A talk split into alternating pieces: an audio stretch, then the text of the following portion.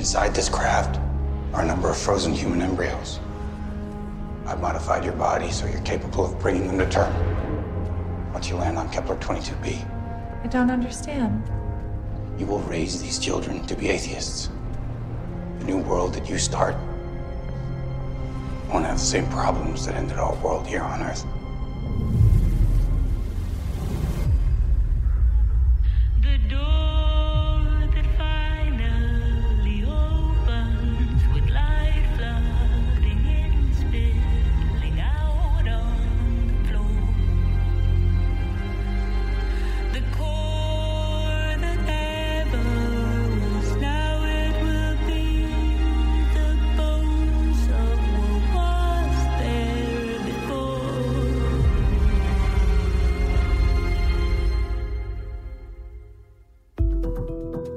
I'm Holly Frey, and welcome to Raised by Wolves, the podcast, where groundbreaking minds discuss some of the real-life research behind the science featured in H B O Max's new sci-fi series, Raised by Wolves. First off, obviously, episodes four and five of Raised by Wolves have shown us that nothing is exactly what it appears, and that we cannot trust anyone or anything on this strange planet. I really love that just as you're wrapping your brain around one thing on this show, a whole other problem or factor in the story is revealed. It's like this big whoosh, and then you have to reconsider everything that you believed or everything that you thought you understood about what was going on. And one of the big examples in these most recent episodes is how humans went to Kepler twenty-two b because it was a place that could potentially support life, but they didn't know that it already had inhabitants and a history all its own that had not even been considered. But while Raised by Wolves' plot is full of twists, turns, and very unpredictable reveals, I hope that this podcast can at least help you understand some of the real-life tech, science, and history that inspired the series. And given how the hostile terrain around Mother, Father, and the settlement has coughed up a lot of surprises, we figured this would probably be a good time to discuss Kepler twenty-two b, the very real planet on which the show takes place, and which scientists have postulated could support human life.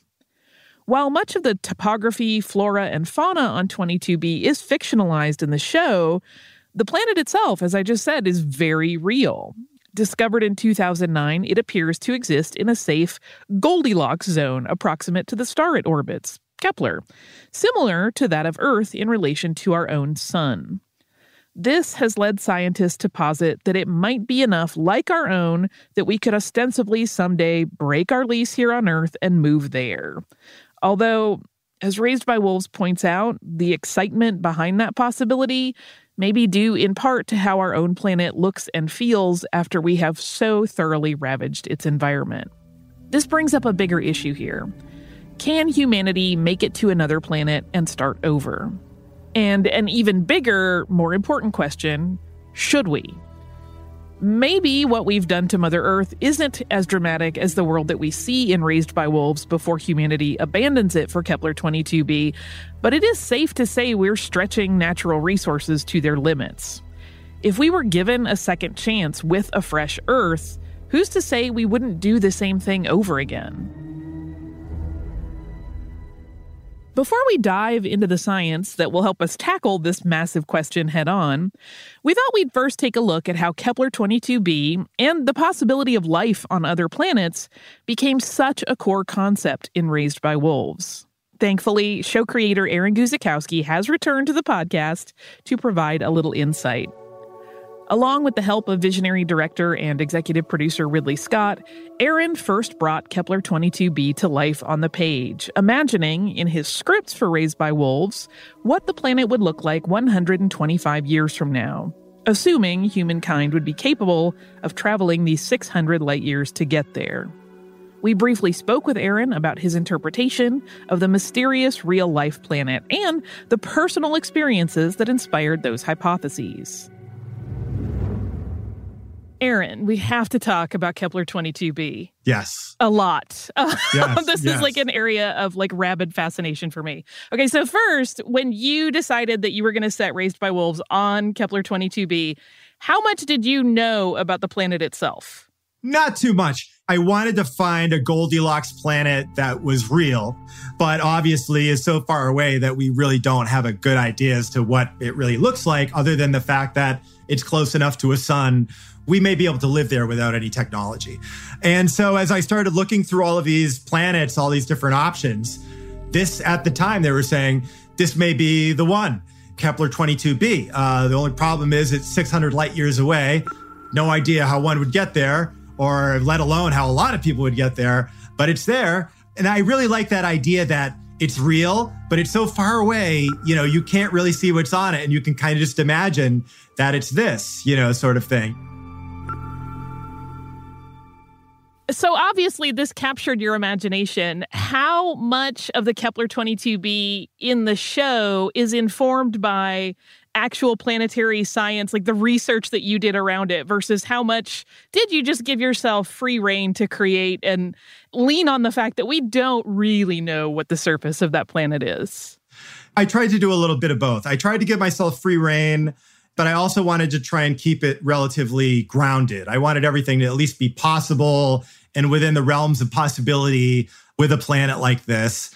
And, you know, beyond that, I definitely kind of opened it up in terms of it's not all science-based for sure, but it is all theoretically possible. Based on what we know, it is just as possible as, you know, any other theory about what those planets may or may not be like. And especially with working with Ridley, you know, he likes things to be credible. What would the ship look like? How would it work? You know, what are the propulsion systems? You know, what is this over here? What does that do? Why is that there? It's not just kind of like, oh, let's put a bunch of stuff over there because it looks cool. It's like, he's really trying to build it out, you know, making it real. And I think, you know, the same approach when we were doing the planet and how things were going to look, it's the same sort of thing. And always, I think, looking, you have to look at Earth and you keep looking back at what we know about this planet. And really, there's so much about it that we don't really think about that much because we're in this kind of modern age. So just thinking about this planet in different ways allows you to kind of really extrapolate it and say, okay, this could be another version of what a Goldilocks planet could look like. Now, I like that you bring this up because why do you think we are, as a species, so fascinated by this idea that we could all move to another planet? It drives me crazy. I think it's this thing we have in us. We like the idea of the blank page, starting over. Like, if you have people, if they've been scribbling on a piece of paper for a thousand years, and you're like, well, here you, here you go. Can you make sense of this? Do something to it. Or would you like to just start over again? Here's a blank, beautiful new piece of paper, and you start on that. And, and that's very exciting. It's just so much easier. We're, we're in this sort of like Christmas lights tied up in knots society, you know, of like hundreds of thousands of years of problems, you know, that all have to be dealt with. And when we think of a new planet, we just kind of think of like, oh, it's all new. We're just there. We're going to set stuff up and have fun. We're going to be on a new planet. And we're not taking any of that crap with us that we did on Earth, which is complete bullshit. It would be exactly the same, except a thousand times worse. Like, why are we trying to get to Mars? There's no atmosphere there. It's a husk. It's like the remnants of what Earth will be like one hundred thousand years from. We're trying to get to like the burned house down the block. We live in this mansion with like a lot of problems. There's a lot of people arguing in the mansion and we have issues, but it's beautiful and there's lots of possibilities and stuff. And then there's this burnt out husk. You can see it with your binoculars. Look at that. It looks burnt and empty, but there's no one there. We could start over again. But also too, there's like no way to get there. We're not getting anyone to Mars anytime soon. And if we do, it'll be like five people, you know what I mean? And then like maybe five more. Yeah. It just drives me nuts because I wish we would just put all that effort into fixing this planet. Does anyone get the fact that we haven't really found an alternative Earth that is anywhere near this? I mean, six hundred light years away is is six hundred light years away. I mean, that's a really far way away. But I mean, I love the idea of starting over again. But I think in real life, we just have to fix our broken planet. As boring and unsexy as that is, we just have to roll up our sleeves and fix it. There aren't other planets to go to. That's not for us. Maybe for the great-great-grandchildren get to do that. But we have to like clean up this mess here. If there's anything to take away from, hopefully it's that, that if you go to a new place, you take all that shit with you. There is a weird romanticism with, oh, in a new place, we could project manage it much better. And it's going right, to be a, exactly. Yeah. And we'll all get along. It'll be fine. We'll all agree. So is it safe to say that if you were given the chance to leave Earth, you would not take it? I would not take it. No, I'm terrified of space. I would not want to go to space. When I saw Alien as a kid, I'm like, that's it. Space is terrifying. You know, it's unknowable. It's impenetrable. It's horrifying. Why would anyone want to go to space? I don't understand. Like, this is like a dreamland compared to like, that's a vacuous nothing. Why would you want to go there? I'd love to send a probe into space and watch from the comfort of my living room and look at what it finds. But no, I wouldn't want to go. I, I'm too big of a wimp for all of that kind of uh, exploration. But have nothing but the greatest respect for anyone who would. I think that's fantastic. Like gravity's working just fine for me. That's right. Absolutely. I'm loving it. So in the show, you have essentially made Kepler twenty-two b almost like a character unto itself. How much does that really define the core concept of Raised by Wolves? And how much does it inform the storytelling? Quite a lot. I kind of think of the planet almost like a haunted house a little bit, you know, in terms of the fact that it has a past that we don't know anything about. It has lots of secrets. You know, the whole show kind of runs on secrets. I think if you arrive on a new planet with very little tech, you know, you're not able to orbit it and kind of analyze it. You're just thrown into it. You can only see what you can see. You can only get to wherever you can walk to. And then you have to just start making assumptions.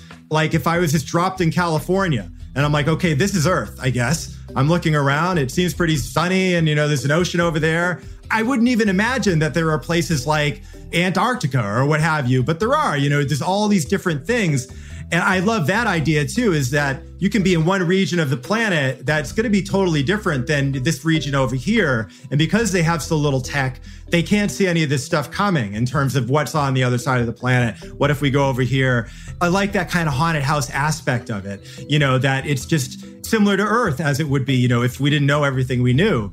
It would be that same sort of thing, like what's a bear? All of these things, uh, mystery, yeah. Aaron pointed out the double-sided issue of life on other planets. On the one hand, he set Raised by Wolves on the possible second Earth because he, like so many of us, can't stop fantasizing about starting over.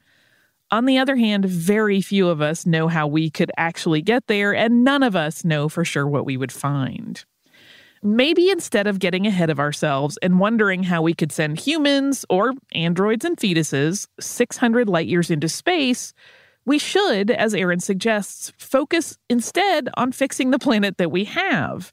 After all, how possible is settling on another planet, really?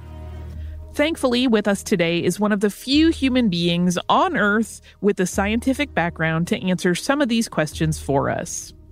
Sara Seager is a professor of planetary science, physics, and aeronautics and astronautics at M I T. Professor Seager's work focuses heavily on exoplanets, planets like Kepler twenty-two b, that orbit stars similar to our sun and might be similar to Earth. As part of the former Kepler team, Sara has a knowledge of twenty-two b that the average Raised by Wolves viewer would need a decade to digest, and she is not holding her breath for humanity to get there anytime soon. Here's what she had to tell us after checking out the take on Raised by Wolves of the planet that she helped discover. So, Raised by Wolves exists in a future version of Earth where exoplanetary travel is basically at our fingertips. For an exoplanetary biologist today, though, what does that job actually entail? Well, for an exoplanet scientist today, we're busy finding planets.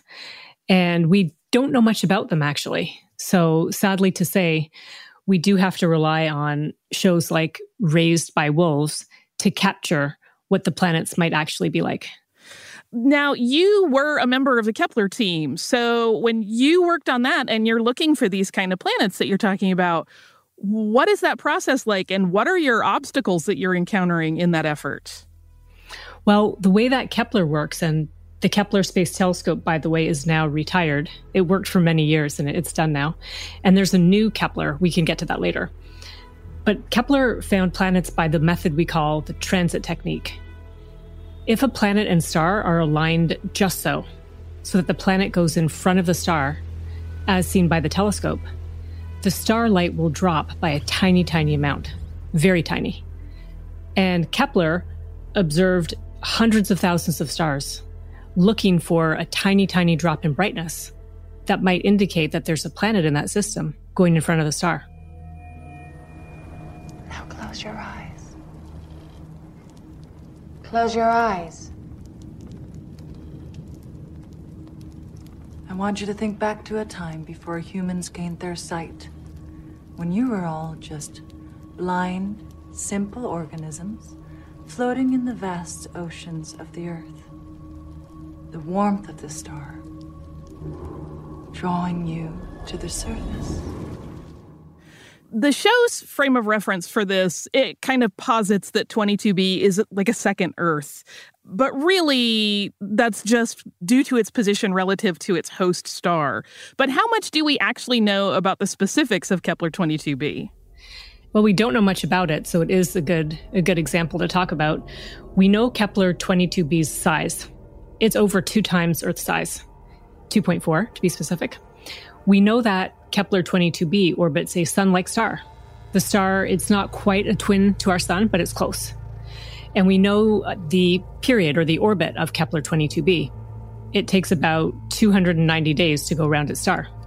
And as you already said, Holly, we know that the planet is in the so-called Goldilocks zone. As heated by the star, the planet is not too hot, not too cold, but has just the right temperature for life. And my understanding is that one of the, the difficulties in figuring out exactly what it might be like on Kepler twenty-two b is that we don't have a similarly sized planet in our solar system to compare it to, correct? We don't, we don't. And one of Kepler's major discoveries was that the most common planet out there that we can find so far is a lot like Kepler twenty-two b. It's between two to three times the size of Earth. And we don't know how those planets formed. We don't know much about them. And we don't have one in our solar system. I feel like once we crack this, we'll suddenly have like so much more data to just analyze all of space in that regard and all of these other solar systems. Yeah. So one thing, like speaking of challenges, we'd love to be able to measure a planet mass, because with mass and size, size gives you volume, mass and volume give you density. And with an average density of the planet, we would know if it was rocky, like it's depicted in Raised by Wolves, or we'd know if it's not rocky, because a lot of planets of that size that do have a mass measurement and a density measurement, they're very, very lightweight, too lightweight to be rocky planets. So Kepler twenty-two b was originally discovered in two thousand nine by your team. So between two thousand nine and now, about eleven years, how much more actual practical information have we gained about it? Well, in terms of learning about Kepler twenty-two b, we haven't learned very much. We can call the field of exoplanets an embarrassment of riches. We have so many planets. And so we pick and choose which ones to spend our precious telescope resources on to get more information. And because Kepler twenty-two b orbits a star that's pretty far away, it's not really bright enough for us to unleash our telescope time and power to study it more. So it's kind of on the back burner for a while until we get better telescopes. Gotcha. But the field itself has transformed amazingly. So in those eleven years, finding planets by the transit technique has literally become standard operating procedure. Like, it's just incredible to see how the field has changed and how, like, the software is standard, the procedures are standard. And it's just amazing uh, how many planets we can find thanks to Kepler's pioneering efforts. This also brings up something that I really wanted to talk about, because I feel like I'm I'm in some ways potentially contributing to a problem. I, like many other laymen, we get so excited when we hear about discoveries like this and that there have been planets that are potentially habitable out there. And it sometimes gets really, really hyped by the media, and we talk about things as like second Earth.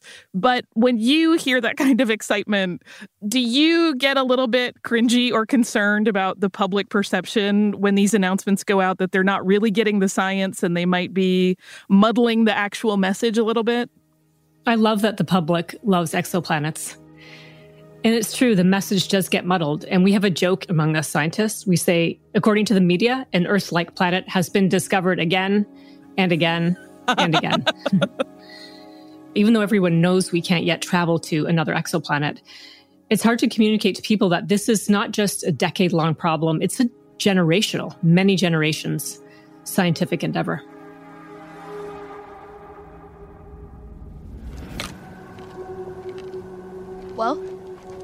Digestible? Yes, go on. Favorable composition? Yes. Some caloric value. So it could work. We can eat it.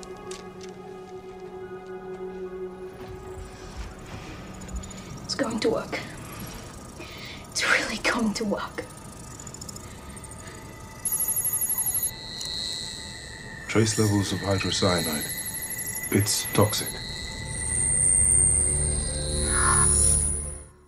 Raised by Wolves, of course, because it is part of this almost romanticized concept of Kepler twenty-two b as a secondary Earth. It has in the show water, edible plant life, potentially edible animal life, breathable oxygen. What is the reality that we would actually find all of those things on one of these planets that we've identified as potentially habitable? The scientific answer is we'd prefer to wait and answer that question like ten years from now when we actually have data. Right. But we like to think that the chance that the planet has water is really high because hydrogen is very common, you know, oxygen is very common, and those together make water. And there's a lot of water and ice everywhere in planetary systems that are forming. So that's all good. But for the planet to have oxygen, life needs to have already got a hold to do photosynthesis, to expel oxygen as a waste product from harnessing the sun's energy. And that one we're not so sure about. Our own Earth didn't have oxygen for its first like few billion years. And so it kind of just depends on that planet history and whether life made that leap to like extract that energy from its sun. To kind of make this point about how we're still figuring out what other exoplanets are really capable of in terms of supporting life as compared to our own. If an astronomer from another culture far away in space were to look at our solar system, how would they perceive it in terms of which planets were potentially habitable? Well, first of all, if they have the techniques that we have existing today, they could see Jupiter. They might have seen a signal of Earth, but just barely. And it might have been such a weak signal that, imagine, they would have tossed it into the trash pile for planets. But if they have the kind of telescopes that we're hoping to build, they could not only find Earth, but they would see that Earth had water vapor in the atmosphere and oxygen. Now, oxygen shouldn't be in our atmosphere. It is incredibly reactive. And if they see we have that much oxygen, we have twenty percent by volume of our atmosphere is filled with oxygen, they'll know something's going on. They'll be very suspicious. And they should be able to deduce that there's a like ninety-nine point nine percent chance that there's life on the planet creating that oxygen. Would there be any potential for them to have a false sense of possibility for any of the other planets in our solar system to support life? Well, our sister planet Venus is a really interesting case study because Venus has permanent, highly reflective clouds that block any information about its atmosphere. So they could find Venus and they would calculate that it's kind of right on the inner edge of the habitable zone, and they might suspect that one could host life. But in fact, not so much.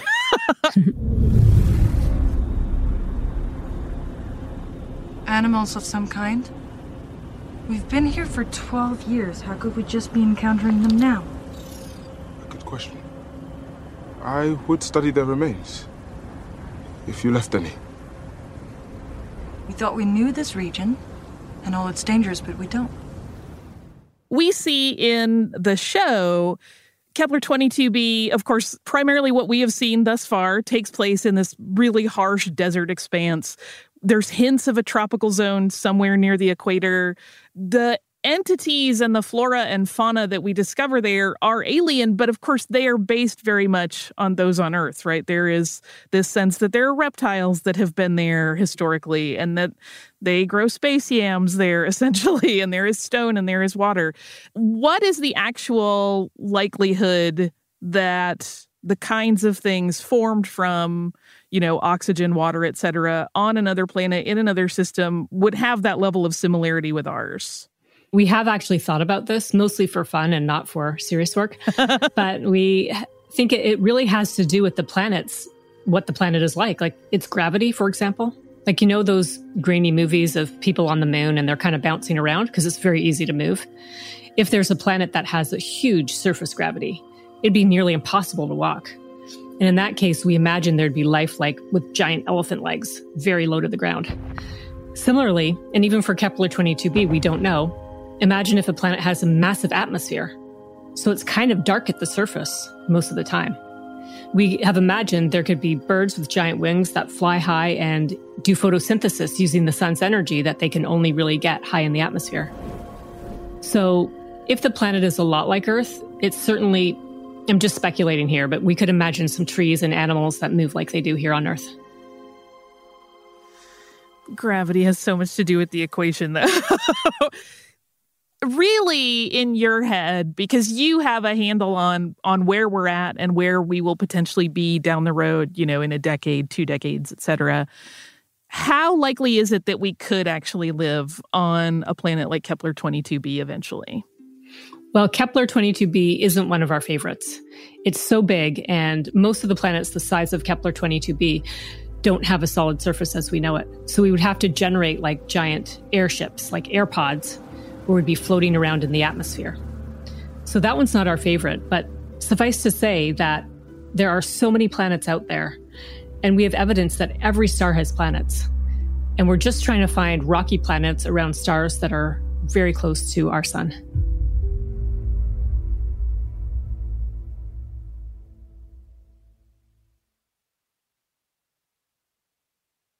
While the Kepler Space Telescope that discovered Kepler twenty-two b, the planet featured in Raised by Wolves, is no longer active, you mentioned earlier that there's a new Kepler out there. I assume that you were talking about TESS, the Transiting Exoplanet Survey Satellite. Can you tell us about that mission? TESS is an M I T-led NASA mission, and it launched in April twenty eighteen. It's finished its prime mission already. So TESS does what Kepler did. It's looking at lots of stars. It's looking at hundreds of thousands to millions of stars a month. And it has twenty thousand specially chosen stars a month that get monitored relatively high cadence. And TESS's goal is to find exoplanets transiting nearby bright stars. So while Kepler was very pioneering, its stars tend to be hundreds of light years away. TESS's stars would be tens to like one hundred light years away. And in particular, TESS is red sensitive. It's sensitive to red colors, because its sweet spot in discovery space is red dwarf stars. They're very different from our sun, very different from Kepler twenty-two b's host star. The planet in the Goldilocks zone is quite close to the star. So they're very different, but they're nearby, and they're ones that are bright enough that we can follow up. TESS's goal overall is to leave a legacy catalog. Imagine, if you will, the addresses of every planet orbiting a nearby star that it can discover. I instantly think of like William and Caroline Herschel writing their like lists of comets and stars and what they would think of all of this. It's so amazing. Yes, yes, it is. And so I actually just stepped down from a major leadership role on TESS. And it sounds like a crazy job, but my team's job was to find all the planet candidates in the data and make them available to the community so that anyone who knows what they're doing can download the data and look for planets. I was just going to ask you who picks those those potential places where TESS will focus, and now you have answered it. Well, the computer actually looks at all stars that are being monitored and sorts through all of them and finds the ones that show a transit signal. And then more computer programs narrow that down to ones that are most likely to be planet candidates. And finally, a small group of humans actually manually inspect the data and select them. So nature chooses it for us, but we hope we're clever enough to find the best ones. I love it. I know this is, again, still a bit off, but if everything were to go according to plan with TESS, when could we expect to start seeing kind of exciting information from it, at least when it hits the public sphere? So TESS has already been in the news many, many times. It has found lots of planets. TESS has found a planet in the Goldilocks zone of its host star. Not like Kepler twenty-two b, though. The host star is this small red dwarf star. We're still stuck on a bit of the same problem Kepler had, where we can know the planet size, maybe the planet mass, and the orbit. But that's it. And that's why TESS's goal is to leave a legacy catalog of planets we can follow up later and study their atmospheres and answer some of the kinds of questions we've talked about. I love it. I hope we also get lots of cool fiction from people's brains being sparked by all of these discoveries. What is most important is that you do not try and leave the settlement. I know you're all very curious about the planet, but if you run off on your own, you'll only end up starving if you don't freeze to death first. Once you've become acclimated, we'll migrate to the tropical zone where survival will be easier, freeing you to concentrate on building a new, peaceful, atheistic civilization. So, Raised by Wolves does open with this future of humanity kind of playing out on Kepler twenty-two b so that we can colonize it and keep the species alive. But as an exoplanetary scientist who is looking for these planets, how much of your work actually would center on that goal, this idea of us eventually going to these places? Do you see your work as one step towards exploration and potentially even relocation one day? Well, the strict scientific answer to that is no, we don't see us going to another star-planet system. But my personal answer is yes, it's always in the back of my mind that I dream of the future when we somehow do figure out how to get to another star and planet system. But, you know, for us imagining that, we do favor stars that are much, much closer to Earth, because Kepler twenty-two, it's quite far away. It's like hundreds of light years away. And there are planetary systems that are closer, like they're just a few light years away. Now, those host stars are much smaller than the sun, and they're very strange. But we're kind of thinking about distance in the back of our minds. Look, this settlement has been here for years. The only way they could have gotten here so fast is if they traveled in a small craft with no life support systems. No live humans aboard, just frozen embryos and robots. Now, I'm glad you brought that up, because this show offers up an opportunity to explore this fictional world with an Ark-style ship making this journey, roughly six hundred light years, to twenty-two b. That's a trip that, at least in the fictionalized version, takes a little over a decade in stasis pods. How completely fictional is that? Have these things been discussed in the scientific community, and what it might take and how long it would take for a human to actually travel and what the feasibility is? Well, one thing I loved about the series is no matter how close or far, we do have to go in some kind of stasis. So I did love how they had the embryos and they had the androids. That was really, really good. Okay, I kind of hate to break it to you, but if the star is six hundred light years away, the fastest that known physics could get us there is six hundred years, because we don't have any way to conceive of going faster than the speed of light. But hey, I mean, Star Trek, Star Wars, they all went faster than the speed of light. So when we think about humans eventually exploring another planet, how much are we trying to plan for all possible dangers that we might meet? Obviously, we want to be ready and not have it be just sort of an exercise in futility of like, well, we got here and we lived five minutes. But right. How do you even track and prepare for all of the possibilities that we aren't even aware of yet? It's such a great question. I mean, even when we can detect gases like oxygen or carbon dioxide, it'll be very, very hard to pinpoint the exact level. You know how it seems like every year we read about people who die on Mount Everest? Because they're running out of air, they're running out of oxygen. And so just a small amount, less oxygen, our brains go to mush. So we'd have to have some automated sensor. If I like imagine this for fun, imagine that our spacecraft, as it gets closer and closer to the planet, it could sense what's there more carefully, and it could actually tell us exactly how much is there. But I imagine a future not where there's just embryos going, but if you can get to this other planet, honestly, and set everything up, we should be able to, by then, genetically engineer the embryos so they can withstand whatever we find on the planet, or even print out embryos when we get there. Ooh. That is a fascinating possibility. The biologists will kill me, by the way, if they're listening. And one really amazing thing about working in the field of exoplanets, I have this phrase to say that the line between what is mainstream science and what is considered completely crazy out there, that line is constantly shifting. So like twenty-five, thirty years ago, if you, Holly, like if you were a scientist working on exoplanets, people wouldn't take you seriously.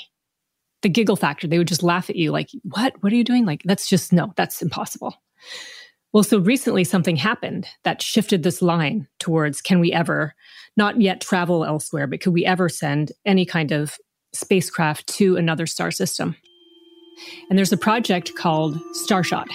Starshot is sponsored by the Breakthrough Foundation, and they invested one hundred million dollars. That's a lot of money, but it's not enough, actually. And their idea is to send up thousands of little tiny space chips, and they would deploy a solar sail and an enormous ground-based bank of lasers at like one hundred gigawatt power would accelerate these little tiny space chips to about a twentieth the speed of light. And they would take two decades to get to the nearest star system. They'd zoom by, snap a few photos, and send those images back to Earth. That's so cool. Captain, are you enjoying yourself? Um, excuse us. Apologies. You misunderstand me. It pleases me to see a man of war bringing joy back into his life.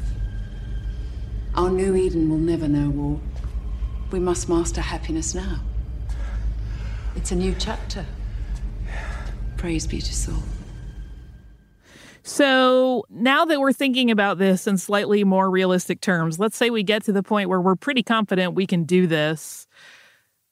Even if we can go to other planets, should we be going to other planets?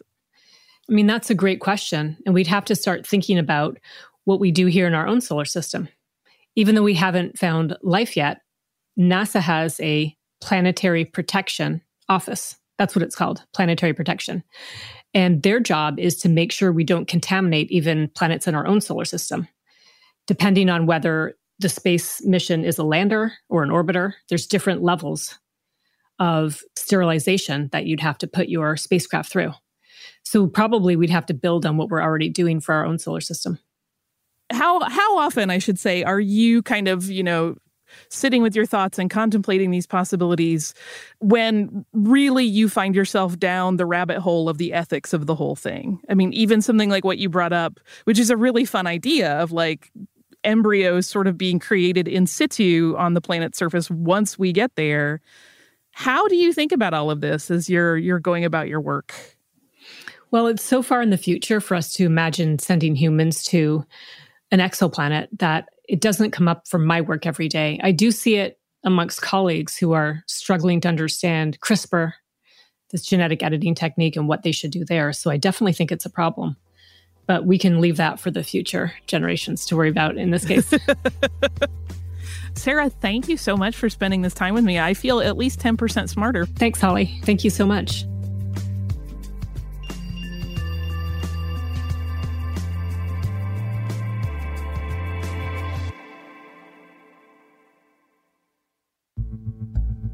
That's it for this episode, which, as it turns out, has revealed that we still do have a long way to go before we'll know how accurate Raised by Wolves is in depicting Kepler twenty-two b.